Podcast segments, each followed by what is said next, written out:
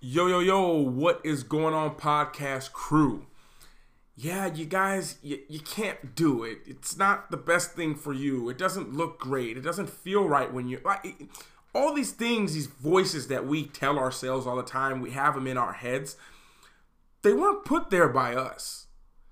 You know, I feel like we all have, I have voices in my head. I know some of my friends who are big time creators, they have voices in their head. And you realize that you know, it's just been a seed that has been planted from someone. You know, most of the time, sadly enough, it comes from your family.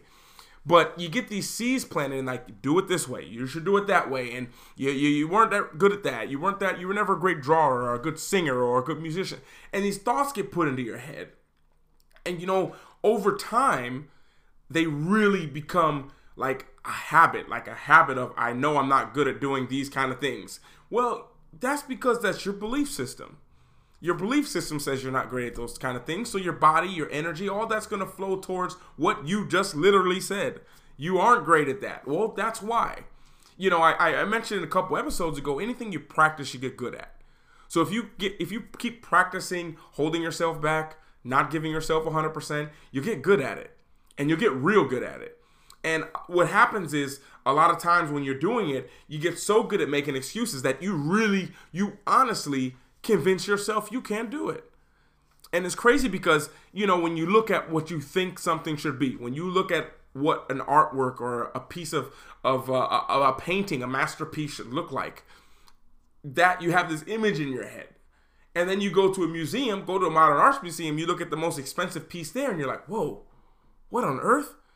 Because it's just not it didn't work for you. So if that was someone you knew that drew that crazy looking painting with looks like someone just threw paint at the wall like you'd be like that's not a good painting. There's you like you know you, you can't because you're just listening to one person's perspective or one group of people's perspective one country's perspective.